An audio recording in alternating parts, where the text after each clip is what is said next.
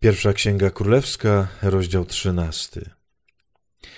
Kiedy Jeroboam stał właśnie przy ołtarzu składając ofiarę, poruszony słowem Pana, przyszedł z Judy do Betel człowiek Boży.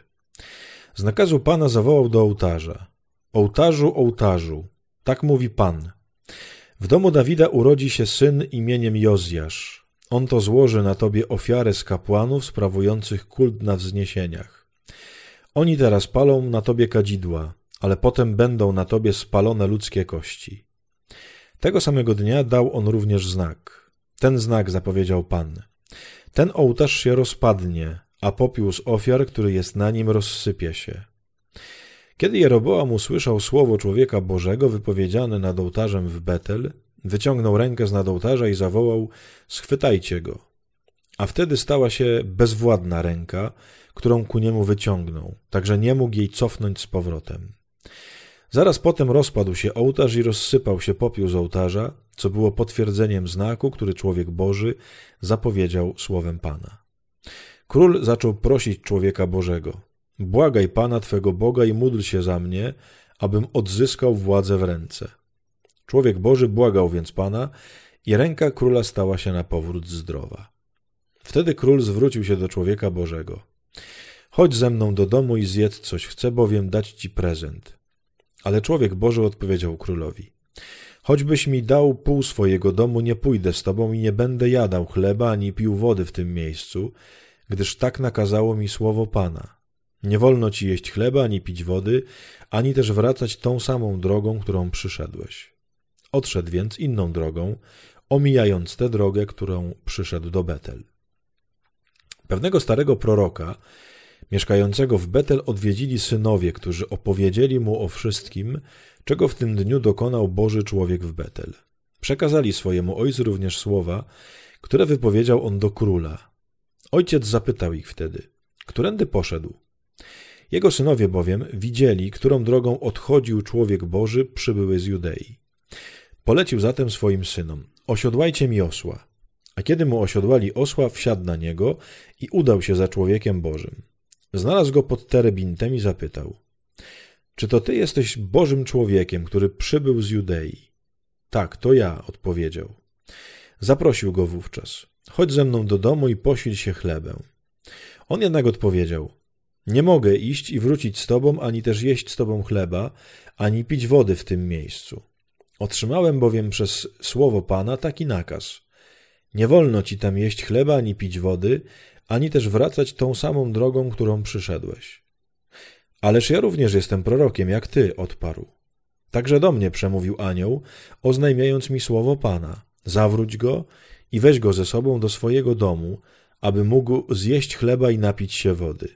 I tak go oszukał. Wrócił więc z nim i jadł w jego domu chleb i pił wodę. Kiedy jeszcze siedzieli przy stole, słowo Pana zostało skierowane do proroka, który go zawrócił. Oświadczył on Bożemu człowiekowi, który przyszedł z Judy. Tak mówi Pan. Okazałeś nieposłuszeństwo słowu Pana i nie postąpiłeś zgodnie z nakazem, który dał ci Pan Twój Bóg. Wróciłeś bowiem, aby jeść chleb i pić wodę w tym miejscu, choć wyraźnie zakazał ci on spożywania tutaj chleba i picia wody. Dlatego też twoje ciało nie zostanie pochowane w grobie twoich przodków. Kiedy człowiek Boży już się posilił i napił, prorok, który go zawrócił, osiodłał dla niego osła. Na drodze jednak natknął się na lwa, który go zabił. Jego ciało więc leżało porzucone na drodze razem ze stojącymi obok osłem i lwem. Pewni ludzie, przechodząc tamtędy, zobaczyli ciało porzucone na drodze oraz lwa stojącego obok ciała. Kiedy przyszli do miasta, w którym mieszkał stary prorok, opowiadali o tym. Słysząc to prorok, który zawrócił go z drogi, mówił: Na pewno jest to Boży człowiek, który okazał nieposłuszeństwo słowu Pana. To właśnie Pan sprawił, że spotkał on lwa, który go rozszarpał, zgodnie ze słowem Pana, które mu zapowiedział. Zaraz potem polecił swoim synom: Osiodłajcie mi osła. Kiedy go osiodłali, natychmiast wyruszył. I rzeczywiście znalazł jego ciało porzucone na drodze oraz osła i lwa, stojących obok ciała. Lew zaś ani nie pożarł ciała, ani nie rozszarpał osła. Prorok zatem podniósł ciało Bożego człowieka i włożył je na osła. Następnie wrócił do swojego miasta, aby sprawić mu pogrzeb. Złożył jego ciało w swoim grobie, opłakując go. Ach, mój bracie! Po jego pogrzebie zobowiązał swoich synów. Gdy umrę, pochowajcie mnie w grobie, w którym pogrzebany jest człowiek Boży. Złóżcie moje kości obok jego kości. Na pewno bowiem spełni się wyrok, który ogłosił, wypowiadając słowo Pana przeciw ołtarzowi w Betel i wszystkim sanktuarium na wzniesieniach kultowych w, w miastach Samarii.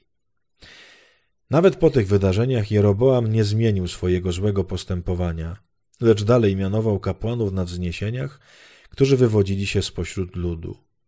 Każdego, kto tylko chciał, mianował kapłanem wzniesień kultowych.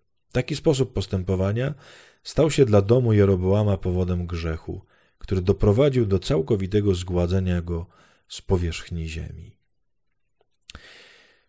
Koni bardzo ciekawy rozdział z bardzo wieloma ciekawymi wątkami, ale jedną, na jedną rzecz chciałbym Waszą uwagę zwrócić. Zobaczcie, mamy jakiegoś człowieka Bożego, tak jest nazywany, który wydaje się słuchać Pana Boga, przekazuje od niego ważne słowa, znaki, które się w ogóle spełniają. Widać, że jest jakby no, napełniony tak, duchem Pana. Mamy też innego proroka, który jednocześnie trochę oszuku, oszukuje, ale też mu jest dawane słowo Pana i tak dalej. Y, natomiast potem ten Boży człowiek się załamuje, w sensie nie jest posłuszny Słowu Bożemu. Kochani, zobaczcie, jaka z tego płynie bardzo ładna lekcja.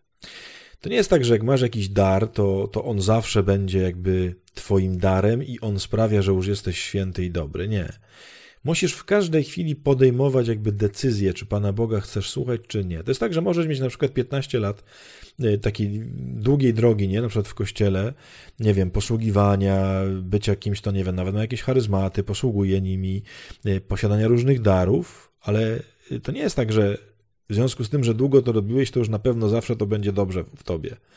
Nie, za każdym razem musisz potem podejmować nową decyzję wierności Panu Bogu. To zobaczcie, ktoś, kto był długo wierny Panu Bogu, tak jak ten Boży człowiek, nagle odpadł i przestał Pana Boga słuchać. I tamten, który oszukiwał, nagle posłuchał Pana Boga i słowo zostało mu dane. On je przyjął i je przekazał. Kochani, nic nie ma z automatu, nic nie ma na zawsze, nic nie ma, bo, bo mam, to mam. Jest wielu takich ludzi wierzących, którzy mówią, o ja tam jestem wierzący, to tam już się nie muszą nic martwić, bo jestem przecież blisko Pana Boga i blisko Kościoła. Nie. Każdego dnia podejmujesz decyzję, czy będziesz z Panem Bogiem, czy nie, czy będziesz mu wierny, czy nie, czy odstąpisz, czy nie odstąpisz, czy, czy wytrwasz, czy nie wytrwasz. Kochani, to jest ważne, żeby o tym myśleć, bo inaczej to właśnie no, łatwo potem nagle coś stracić i się jeszcze dziwimy, żeśmy, żeśmy coś stracili.